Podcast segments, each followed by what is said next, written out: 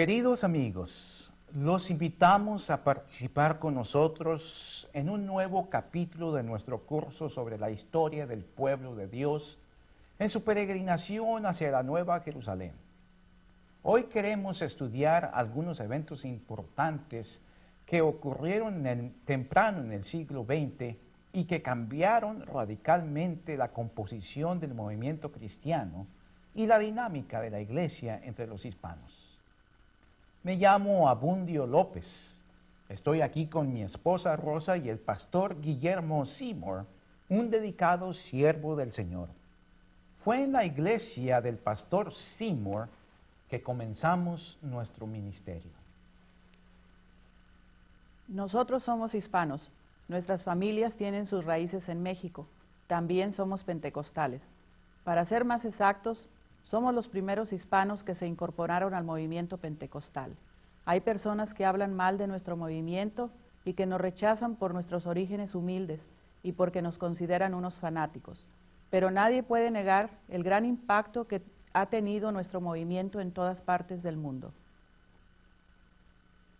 Ya existen ahora más de 400 millones de pentecostales en el mundo entero.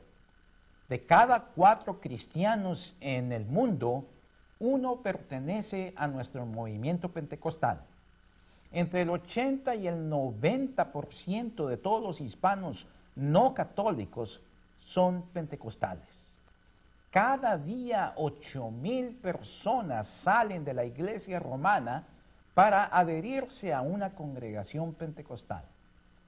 En América Latina, hoy existen más pentecostales que participan en los eh, cultos dominicales más que el número total de católicos que asisten a misa. Pero no estamos aquí para eh, llenarlos de tedio, llenándoles de estadísticas o para jactarnos de nuestros logros, sino para testificar de la grandeza de nuestro Dios, mientras les contamos cómo comenzó nuestra iglesia. Después queremos invitarlos a reflexionar sobre lo que Dios quiere enseñarnos acerca de la misión de su iglesia en el siglo XXI. Creo que hay muchas lecciones que podemos aprender a través del estudio de la historia. Son lecciones importantes no solamente para los pentecostales, sino para todos los cristianos, sean católicos, bautistas, calvinistas o luteranos. Pero para comenzar esta historia, voy a dar la palabra al pastor Seymour. Gracias, Rosa. Permítame presentarme. Seguramente antes de hoy nunca han oído acerca de mí, pues no soy de familia importante o famosa, según los criterios de este mundo. Me llamo Guillermo José Seymour, hijo de esclavos. Nací en el año 1870 en el estado de Luisiana, en medio de gran pobreza. Nunca tuve la oportunidad de asistir a la escuela. Soy autodidacta, es decir, aprendí por mí mismo a leer y a escribir. Yo sé lo que es pasar hambre, necesidad y aguantar sufrimientos. Desde joven perdí un ojo y mi cara quedó un tanto sombría, un, poco sombrío, cosa que me causó una gran pena, pues muchas personas murmuraban a mis espaldas diciendo, ese negro feo sí que tiene aspecto satánico. Mentira, nunca fue un agente diabólico como han dicho algunos. Con frecuencia personas con opiniones racistas se expresan en esa forma porque no conocen el amor de nuestro Señor Jesucristo, ni tienen el Espíritu Santo en sus corazones. Yo creo firmemente que Dios ha iniciado el movimiento pentecostal con el fin de llamar al mundo a arrepentirse de su racismo y a formar parte de una gran familia de fe, donde todos están unidos por un mismo espíritu. Lo que ha pasado en nuestras vidas nos ha convencido de que Jesús quiere usar el movimiento pentecostal para enseñar a los cristianos de todas las iglesias que es su voluntad derribar todas las barreras raciales y sociales que ha utilizado Satanás para separar sus seguidores. Fue precisamente un mensaje de igualdad racial que tanto me conmovió cuando siendo aún joven me mudé a la ciudad de Cincinnati y comencé a asistir a una congregación que pertenecía al movimiento de santidad. Las iglesias de santidad enseñan que hay dos grandes obras de Dios en la vida de los cristianos. La primera obra es la obra de justificación por la fe. Esta obra se realiza cuando creemos en Jesús como nuestro Salvador. La segunda gran obra es la santificación. Esta sucede cuando después de muchos ayunos, oraciones y vigilias, Dios actúa instantáneamente para destruir en nosotros todos los deseos pecaminosos y todo vestigio del pecado original. Yo buscaba esa santidad para mi vida, pero lo que me enseñaron en la iglesia era algo nuevo para mí. Se enseñaba que el, en el fin del mundo se estaba acercando y que los verdaderos creyentes deberían salir de sus iglesias racistas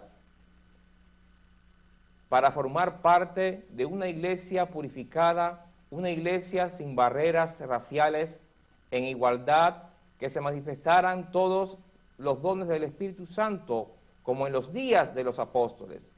Este mensaje me impactó, pues había sufrido mucho por la discriminación racial, no solamente en las calles, sino también en algunas iglesias. Lamentablemente en los tiempos en que vivíamos había mucho prejuicio y racismo entre personas que se consideraban a sí mismas cristianas. Existía y existe aún una organización racista llamada Ku Klux Klan, cuyo propósito era exaltar la supremacía de la raza blanca. Tanto negros como hispanos sufrimos muchas barbaridades a manos de esa organización. En mi búsqueda de la verdadera santidad, mis peregrinaciones me llevaron a la ciudad de Houston en el año 1905.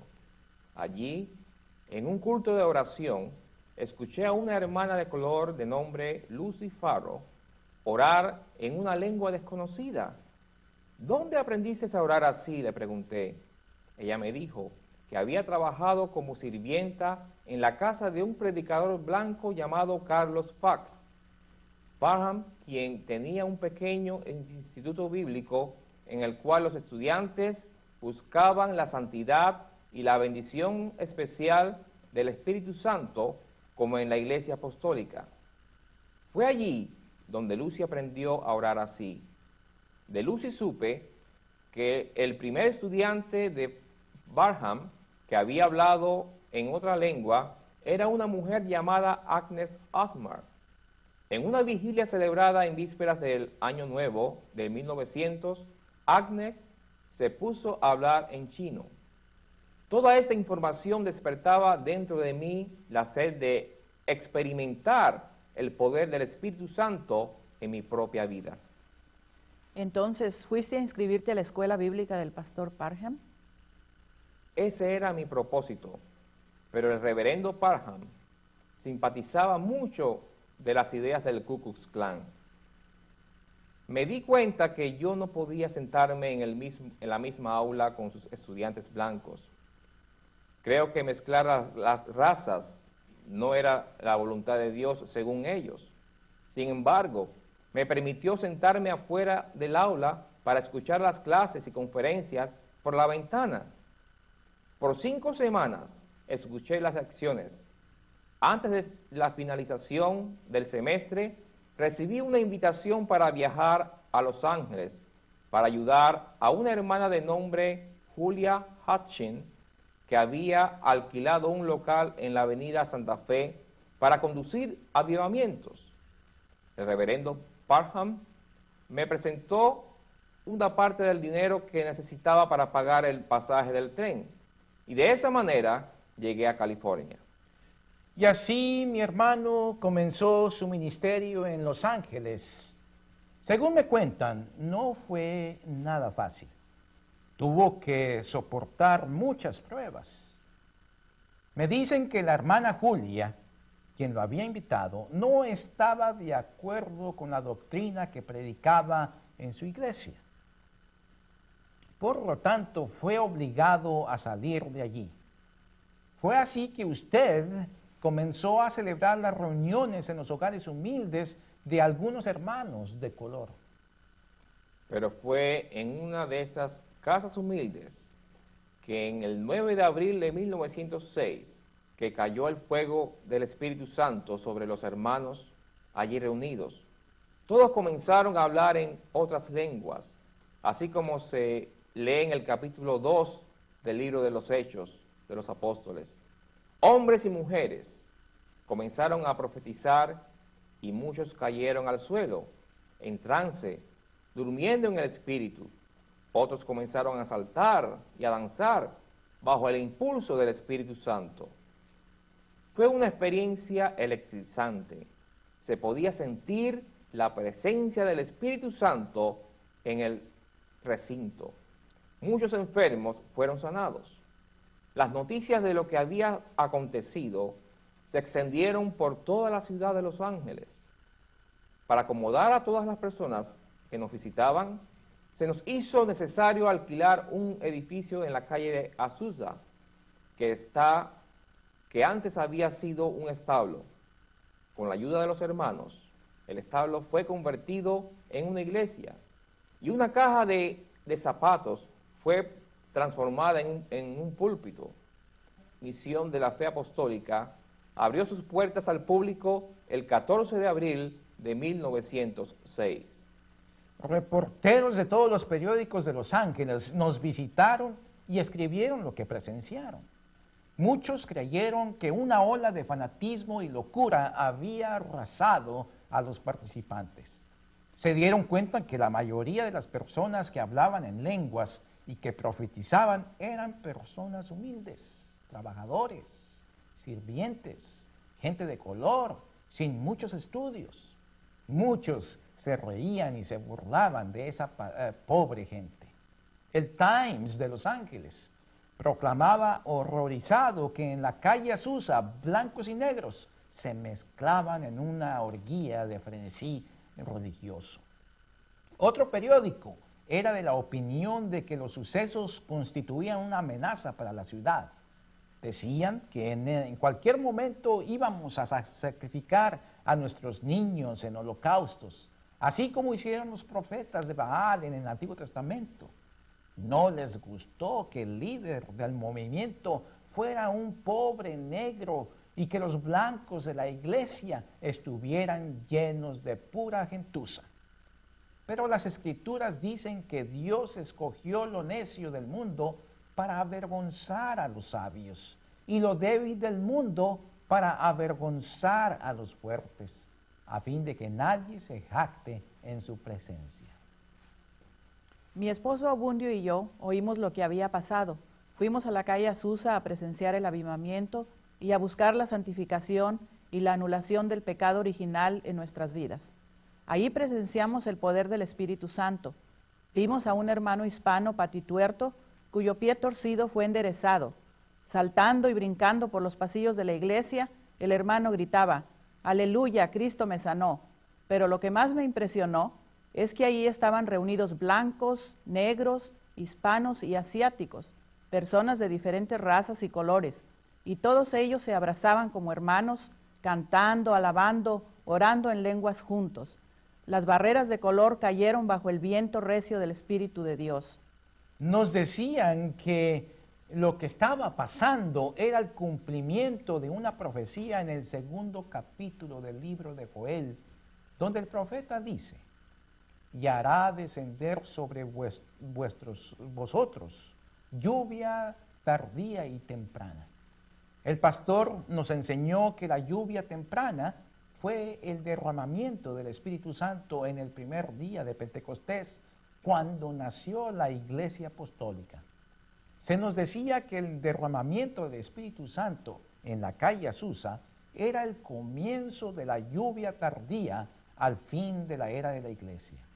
Este derramamiento señalaba que la segunda venida de Cristo estaba cerca y por lo tanto necesitábamos los dones del Espíritu Santo para capacitarnos a proclamar el mensaje de salvación a todos los pueblos del mundo antes de la llegada del fin del mundo. El don de lenguas no es un fin en sí mismo, sino un estímulo para impulsarnos a llevar el Evangelio a todas las naciones. Muchas personas salieron de la calle Azusa para anunciar a otras partes del mundo y de los Estados Unidos las buenas nuevas de salvación, de que la venida de Jesucristo se acerca. Yo creía que Dios había dado poder a algunos de los hermanos para hablar en chino a fin de que fueran a la China para anunciar el arrepentimiento y la salvación en ese país asiático. Yo sentí la necesidad de compartir la palabra con otros hispanos. Con mi esposo comenzamos a proclamar las buenas nuevas por la calle, predicando a la gente en las plazas de Los Ángeles. Imagínense lo que esto significaba para mí. Por el machismo que tantas veces trastorna nuestra cultura, nosotras las mujeres hispanas hemos sido marginadas y reprimidas socialmente. Con frecuencia sufrimos abuso verbal, maltrato y hasta golpes por ser del sexo débil. En tales circunstancias tendemos a creer que Dios no se preocupa por nosotras. Desde niña, mi madre me decía que hasta Dios daba preferencia a los hombres. Sin embargo, el hecho de que Jesús haya derramado sobre esta humilde mexicana su Santo Espíritu y de que me haya dado la misma bendición que ha dado a los hombres, me ha convencido de que Dios no hace acepción de personas. Si Dios te ha dado el don de hablar en lenguas, es porque Él quiso darte un ministerio. Él te llamó para proclamar su palabra. Si Dios no te hubiera escogido para ser una misionera, no te hubiera regalado el don de hablar en lenguas ni el don de la profecía. Después viajamos a San Diego para anunciar a los hispanos lo que Dios estaba haciendo. Aunque yo era un humilde trabajador sin estudios, Dios me convirtió en predicador del Evangelio y pastor de una congregación en Los Ángeles. Cuando mi viejo profesor, el reverendo Barham, oyó lo que estaba pasando en Los Ángeles, hizo el viaje desde Kansas para conocer de nuestra misión. Me puse muy contento al verle y le ofrecí el púlpito de nuestra iglesia. Grande, grande fue mi asombro cuando en vez de, dar gracias a Dios por los milagros que el Espíritu estaba llevando a cabo, comenzó a denunciar todo esto. Decía que estábamos involucrados en espiritismo e hipnotismo. Decía que podía discernir dentro de nuestras reuniones la presencia de los del espíritus, de espíritus familiares. Insinuaba que los gritos de las personas que caían eh, eh, eran personas que quedaban en trance y descansaban en el Espíritu, no eran evidencias del Espíritu Santo, sino de la presencia de espíritus malignos. Según él, la mezcla de razas tan evidente en nuestras reuniones militaba en contra de la voluntad del Señor. Tuvimos que decirle al reverendo Paham que saliera de nuestro medio, que no regresara más nunca. Se fue a otra parte de Los Ángeles donde se puso a dirigir su propia campaña evangelística y donde no perdió un instante de hablar mal de, nuestro movimiento. Lamentablemente, muchos pentecostales blancos se apartaron del movimiento apostólico de la fe, fundado por el pastor Seymour, porque no querían seguir siendo miembros de una organización en la cual la mayoría de los dirigentes eran de color. En 1914, los pentecostales blancos establecieron su propia organización, las Asambleas de Dios. Otra razón por el establecimiento de las Asambleas de Dios fue que muchos hermanos llenos de entusiasmo salieron a otras partes del mundo para anunciar el Evangelio. En muchas oportunidades salieron sin fondos, sin preparación lingüística y sin el apoyo de una organización eclesiástica. Llegaron a África, al Medio Oriente, al Lejano Oriente, esperando cosechar muchas almas para el granero del Señor. Muchos resultaron ser buenos misioneros, pero otros quedaron varados en situaciones pésimas, sin fondos, enfermos, desesperados y sin posibilidades de volver a casa. Se establecieron las asambleas de Dios con el fin de coordinar la salida de misioneros y el establecimiento de nuevas obras, a fin de que todo fuera hecho decentemente y en orden. A pesar de las dificultades nuestro movimiento se extendió por todo el mundo. De nuestra iglesia en la calle de Azusa salieron centenares de personas tocadas por el Espíritu de Dios. Nuevos grupos pentecostales nacieron en África, Europa, Asia y América Latina. Un hermano mexicano de nombre Francisco Salva sembró iglesias pentecostales a lo largo de Texas, Nuevo México, Nueva York, México y Puerto Rico, estableciendo el Consejo Latinoamericano de Iglesias Cristianas. La iglesia siempre crecía más entre las personas pobres, imaginadas y oprimidas. Yo creo que la música con que se alaba a Dios en nuestros avivamientos ha hecho mucho para atraer a las personas a nuestras reuniones. Desde un principio permitimos a los hermanos cantar alabanzas al Señor usando sus instrumentos tradicionales, guitarras, maracas, tambores africanos, marimbas guatemaltecas, saxofones, zampoñas andinas y baterías. Solíamos glorificar al Señor con ritmos de salsa, merengue, cumbia, joropo, mariachi, tango y jazz. Ha sido más fácil comunicar el Evangelio por medio de santos, eh, de, de cantos y coritos que por medio de libros de teología. Entre nosotros se alaba a Dios no con la música de la gente, de la gente fina, sino con la música del pueblo. Los dones que el Espíritu Santo ha derramado sobre algunos de nuestros líderes también han ayudado en fortalecer nuestro movimiento. Los adinerados siempre pueden acudir a los hospitales de renombre y comprar los servicios de los médicos más famosos, pero los pobres, a quienes faltan los recursos, tienen que sobrevivir dependiendo de los milagros. Doy gracias a Dios por los dones que ha dado a su iglesia, de sanidad, de profecía, de lenguas y el poder para expulsar demonios. Hermana Rosa, yo he visto dentro de nuestro movimiento a personas que poseían muchos de los dones que tú has mencionado, pero muchas de ellas han provocado disensiones, divisiones en medio dentro de nuestras iglesias. Muchos pentecostales blancos que se jactan de haber sido bautizados en el Espíritu Santo me han rechazado porque soy negro.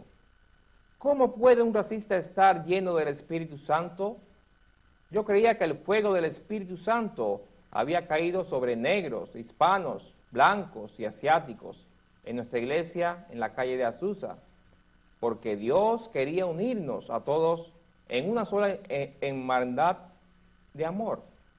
Creía que Dios quería llamar a los pobres y marginados y no solamente a los blancos de clase media a participar en el cumplimiento de la gran comisión.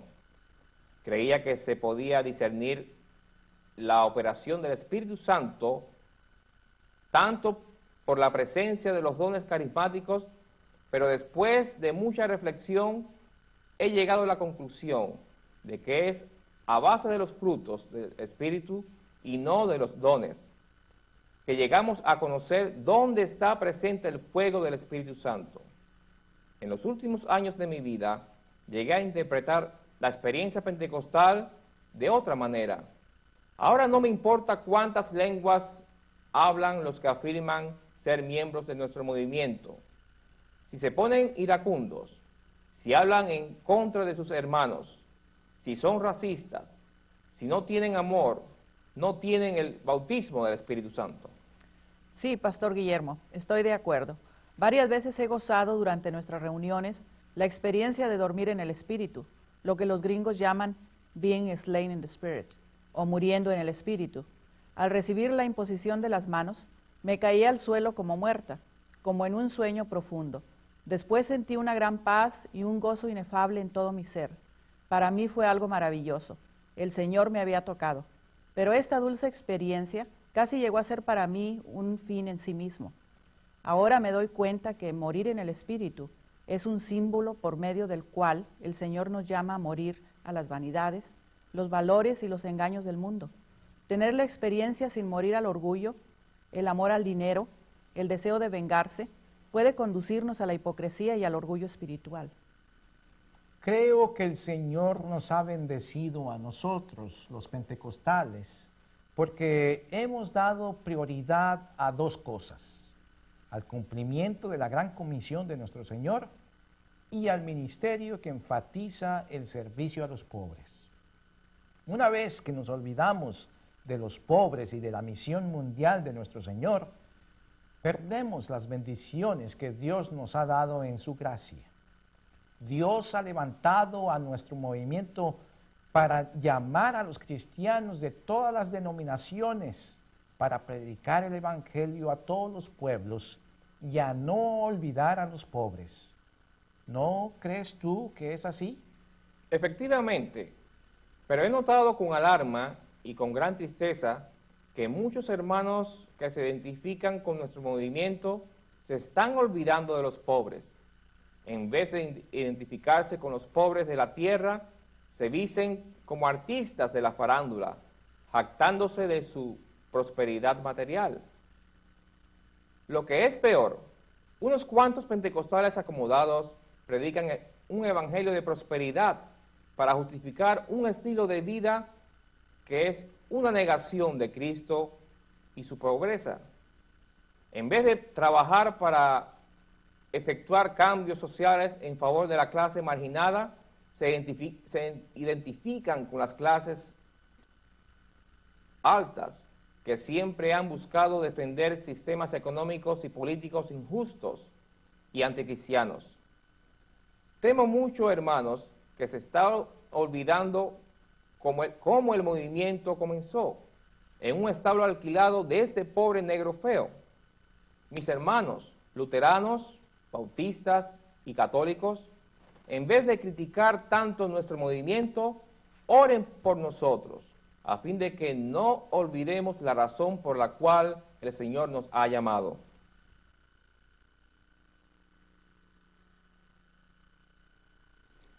Otra diferencia entre los frutos y los dones del Espíritu Santo es que los frutos del Espíritu Santo no pueden ser falsificados. No es lo mismo con los dones carismáticos. Martín Lutero solía decir que el diablo es como el simio o el mono de Dios. Lo que quería decir Lutero con esto es que a Satanás le encanta imitar o copiar a Dios y a sus profetas con el fin de engañar a las personas, así como los monos con frecuencia imitan las acciones de los seres humanos. San Pablo nos dice que Satanás es capaz de disfrazarse como un ángel de luz para seducirnos con otro evangelio diferente. En la historia de la iglesia podemos observar cómo el Espíritu Santo sí da a sus hijos los dones espirituales mencionados en Primera de Corintios capítulo 12, versículos 8 al 11. Sin duda el Espíritu puede dar a un hermano el don de hablar en una lengua desconocida o de hacer milagros. Pero no todos los milagros o todas las lenguas provienen del Espíritu Santo. Satanás es capaz de imitar los dones del Espíritu Santo para provocar confusión, división y herejía entre los seguidores de Cristo. Pero Satanás no es capaz de producir los frutos del Espíritu Santo porque no concuerdan con su naturaleza de asesino, engañador, orgulloso y acusador. Los frutos del Espíritu Santo mencionados en Gálatas son los frutos que surgen de la vida de una persona que ha sido justificada por la fe. Por medio del bautismo, la Santa Cena y la proclamación del Evangelio, Jesús nos otorga no solamente el perdón de los pecados, sino también el Espíritu Santo. Todo aquel que ha creído en Jesucristo como su Salvador, tiene el bautismo del Espíritu Santo pues es imposible creer en Jesús sin el Espíritu Santo. La fe no es el producto de nuestra religiosidad, sino un milagro que produce el Espíritu Santo en nuestros corazones. En este segmento queremos seguir hablando del movimiento pentecostal y de otros eventos claves en la historia de la Iglesia que ocurrieron en el siglo XX. Pero quiero comenzar dándoles mi propio testimonio. Me llamo Daniel Berg. Soy sueco de nacimiento. Vivía en la ciudad de Chicago cuando me enteré de lo sucedido en el avivamiento pentecostal en la calle Azusa. Aunque éramos simples laicos, sin preparación teológica, yo y mi amigo Gunnar Wingren, otro sueco que vivía en Chicago, nos sentimos llamados por el Espíritu Santo a viajar a Brasil para compartir las bendiciones que habíamos recibido con los habitantes de este gran país suramericano. Gracias, y me llamo Gunnar Wingren. En el año 1910 llegamos a la gran ciudad amazónica de Belém. Allí nos encontramos con los hermanos de una pequeña iglesia bautista y comenzamos a congregarnos con ellos. Ofrecimos nuestros servicios al pastor de la congregación, pues queríamos ayudarle en el ministerio de proclamar el Evangelio a los brasileños. Pero cuando comenzamos a hablar en lenguas durante los oficios de la congregación, el pastor nos acusó de herejía y fanaticismo. Nos dijo que los dones carismáticos como lenguas y sanidades habían terminado con la muerte de los primeros apóstoles. Así fuimos expulsados de la congregación a la cual queríamos servir.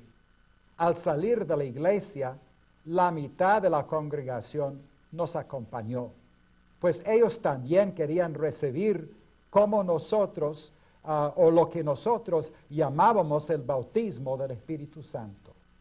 En Belém ayudamos a fundar la primera congregación pentecostal en Brasil. Y la congregación creció rápidamente. Sentimos la bendición de Dios en la obra que había comenzado. Preparamos líderes locales para que se encargaran del ministerio de la congregación. Estábamos convencidos de que todos los miembros de la congregación debían estar activos en el ministerio local, no solamente los pastores.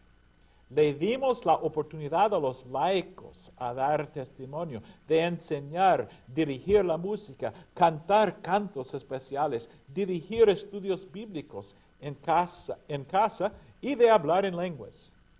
Nos dicen que una de las claves del crecimiento pentecostal en el mundo y entre los hispanos es el hecho de que hemos tenido eh, más éxito que cualquier otro grupo religioso, es involucrar a los laicos en el ministerio local de la iglesia.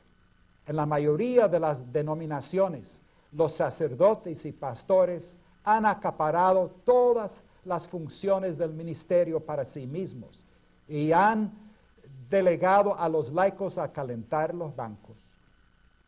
Puede ser que una de las lecciones que Dios quiere enseñar a la Iglesia Universal a través del movimiento pentecostal es que todos los miembros del pueblo de Dios deben ser capacitados para usar sus dones para servir en la iglesia en el mundo. No es necesario ser un miembro bien educado de la clase media para ser activo en el ministerio de la iglesia.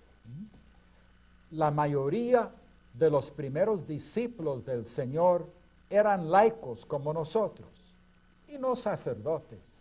Eran miembros de las clases populares, trabajadores, pescadores, hombres pobres como nosotros. Pero Dios sabe usar a las personas pobres y menospreciadas para levantar su reino. Después de entregar la obra en Belém a los líderes locales, comenzamos a levantar otras congregaciones en las grandes ciudades costeras de Brasil. En esos momentos estaba comenzando la industrialización de Brasil. Decenas de miles de campesinos pobres salían de las zonas rurales donde vivían oprimidos por los ricos terratenientes. Llegaban a las ciudades grandes buscando no solamente trabajo, sino una nueva vida. Perdidos en las grandes ciudades, anhelaban encontrar una comunidad en la cual podían ser apreciados y respetados como personas dignas.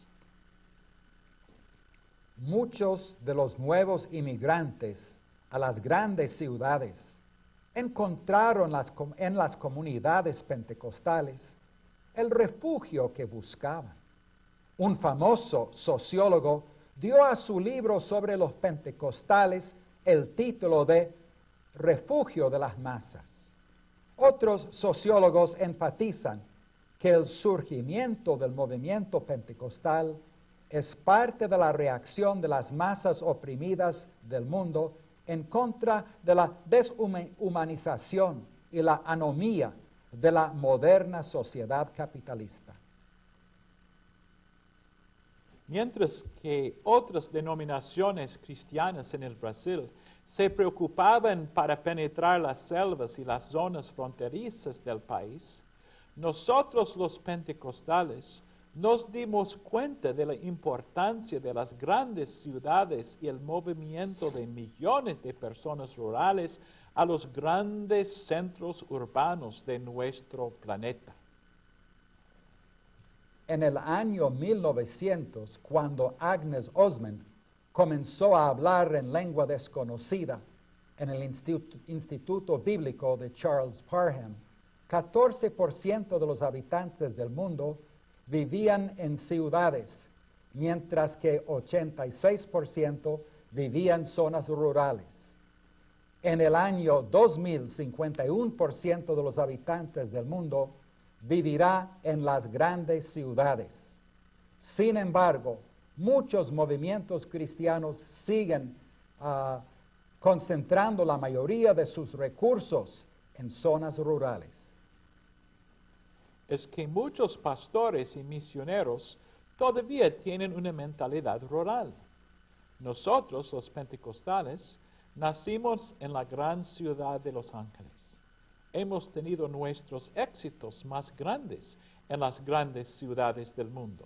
Hemos aprendido sobrevivir en los barrios y favelas pobres de las ciudades donde abundan las drogas, las pandillas, la prostitución y el crimen organizado. Queremos llamar a nuestros hermanos de otras agrupaciones cristianas a que no abandonen las ciudades y a que no se refugien en los suburbios. Sí, hay que trabajar en las ciudades, pero no hay que olvidar a la gente que se encuentra en las regiones más remotas, alejada de toda proclamación de la palabra de Dios. La meta de los cristianos debe ser una iglesia para cada pueblo y el Evangelio para cada persona. Cristo quiere que hagamos discípulos de todas las naciones y esto incluye a todos los pueblos, aún los más remotos y marginados. Lo que dice es verdad, amigo. Pero ¿quién es usted? Quisiéramos conocerlo mejor. A lo mejor nunca han oído de mí. Me llamo Cameron Townsend. Como joven misionero fui enviado a las zonas remotas de Guatemala para vender Biblias a los diferentes grupos de indígenas mayas que se encuentran en ese bello país centroamericano. Intenté comunicar las buenas nuevas con los mayas hablando español, pero todo era muy difícil y frustrante porque la mayoría no entendía bien el español. Algunos indígenas se burlaban de mí y me preguntaban por qué mi Dios, si era tan inteligente, no podía aprender a hablar con los mayas en su propio idioma. Su interrogante me cambió la vida, pues abandoné mi carrera de colportor y me dediqué a estudiar el idioma de los cachiquel. Sí, ahora, ahora recuerdo, he oído de usted. Por 13 años usted vivió entre los cachical, reduciendo las escrituras a su idioma. Después usted llegó a ser el fundador de la organización más grande en el mundo que se dedica a traducir la Biblia a los miles de diferentes idiomas y dialectos de nuestro plane- planeta. Con la ayuda de Dios fundamos tanto la Sociedad Wycliffe de Traductores de la Biblia como el Instituto Lingüístico de Verano. Para el año 1997 nuestros traductores lograron traducir la Biblia a más de 420 idiomas y hoy en día tenemos equipo, equipos trabajando para traducir las escrituras a otros 965 idiomas. Entre nosotros, las sociedades bíblicas y grupos como traductores luteranos de la Biblia, se han comenzado a traducir la Biblia en todos aquellos idiomas que son hablados por más de 100.000 personas. Nuestro movimiento pentecostal ha enfatizado mucho la glosalía, o sea, el don de lenguas. Puede ser que lo que el Espíritu Santo tenía en mente cuando cayó sobre los primeros creyentes en el día de Pentecostés era llamarlos y animarlos a hacer lo que están realizando las muchas organizaciones dedicadas a proclamar la palabra a las naciones en sus propios idiomas. Pero ¿cómo creerán en aquel de quien no han oído? ¿Y cómo oirán sin saber quién les predique? Ojalá que algunos de los hermanos que estudian en el Instituto Hispano sean animados a servir al Señor Jesús en el ministerio de traducir la palabra en otros idiomas. Esto sería hacer realidad el simbolismo del milagro del primer Pentecostés.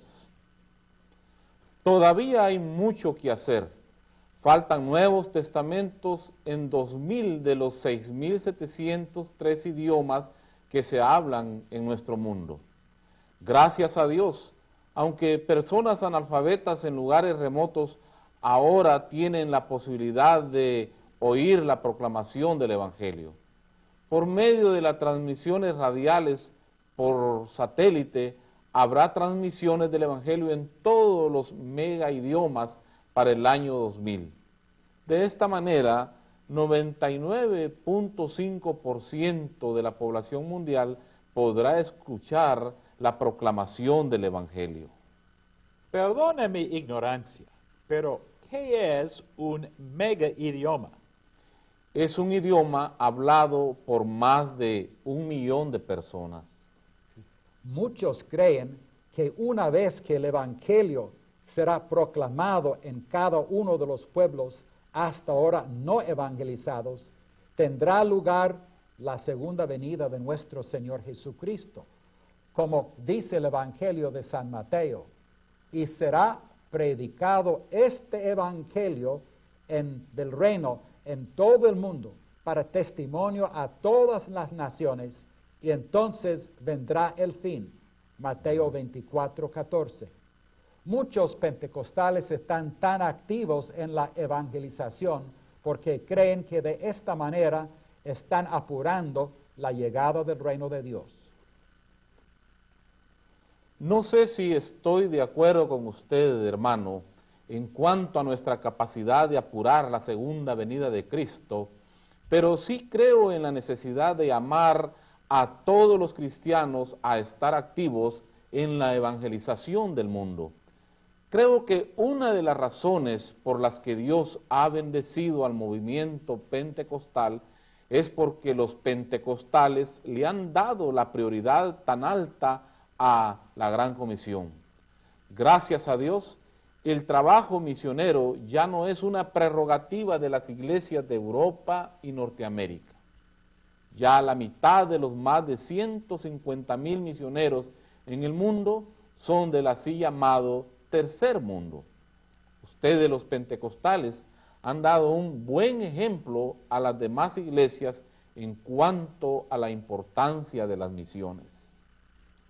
Si dejamos de dar prioridad a la gran comisión, Dios nos quitará sus dones y se los dará a otros grupos y otros movimientos.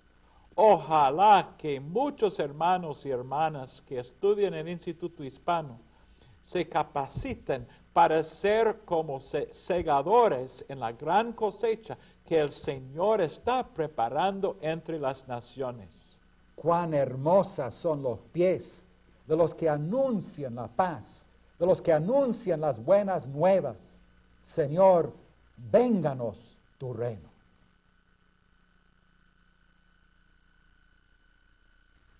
En las dos dramatizaciones que hemos visto en esta videocharla, hemos observado cómo nació el movimiento pentecostal y cómo ha crecido entre los sectores sociales más marginados de los Estados Unidos y de América Latina. Esto me interesa mucho, no porque yo sea pentecostal, sino porque soy educador y sociólogo. Muchos hasta me acusan de ser marxista. Mi nombre es Paulo Freire. Estoy aquí con ustedes en este segmento con otro brasilero, el padre franciscano Leonardo Boff, un hombre que ha luchado valientemente para defender los derechos humanos de los pobres y marginados. En la primera parte de la década de los 60, el presidente de Brasil me nombró para desarrollar un programa de alfabetización y capacitación social para servir a los campesinos y trabajadores de mi patria natal. Pero al iniciar tus estudios, Pablo, te encontraste con un gran problema. Los pobres y marginados con quienes comenzaste a trabajar no mostraban interés en estudiar. Creían que no valía la pena aprender a leer y escribir porque nunca cambiaría su penosa situación de hambre, miseria y opresión. Después de tantos años de sufrimiento, habían caído en el fatalismo creían que era su destino sufrir y ser pobres. Según ellos, no valía la pena intentar superarse, pues no era la voluntad de Dios. Nuestra pedagogía, por lo tanto, no comenzaba enseñando el alfabeto, sino ayudando a los oprimidos a descubrir que su pobreza y su sufrimiento no eran su destino. Tenían que analizar su situación para descubrir que los pobres eh, no son pobres ah, por ser negros o indios, ni por ser más pecadores que los ricos. Los pobres son pobres no porque sea su destino o su karma, no es porque hayan nacido bajo cierto signo del zodiaco. No, los pobres son pobres porque los ricos son ricos. Los culpables del sufrimiento de los pobres son los ricos terratenientes, banqueros capitalistas, los políticos corruptos y los teólogos que justifican el acaparamiento de los bienes de la creación por parte de las élites dominantes.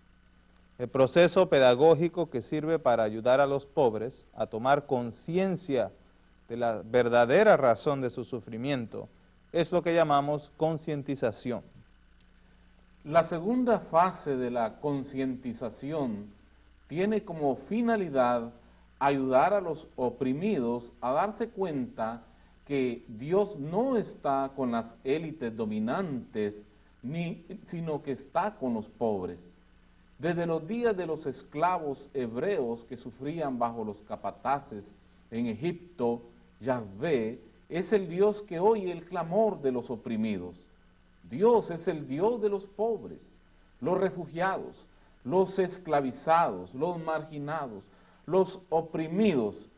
Dios ha actuado a través de toda la historia humana para capacitar a los pobres, no solamente a librarse de la opresión, sino también para establecer el reino de Dios aquí en la tierra.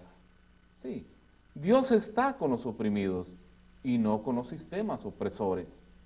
Los sistemas políticos, económicos y sociales que producen opresión pueden ser cambiados. Puesto que Dios quiere capacitar a los pobres para transformar su realidad, vale la pena aprender a leer y a escribir. Sí, vale la pena capacitarse. Sí, vale la pena luchar por tener un mundo mejor que no, se, no será otra cosa sino el reino de Dios. Nosotros creemos que la misión que Dios nos ha dado aquí en la tierra es de ayudar a los pobres a llegar a ser autores de su propia liberación y de la liberación del mundo. Después del golpe militar en 1964, yo fui perseguido por el nuevo gobierno de Brasil. Mis ideas fueron denunciadas como demasiado revolucionarias. tuve que huir a Chile, donde presté servicios al gobierno del nuevo presidente Salvador Allende.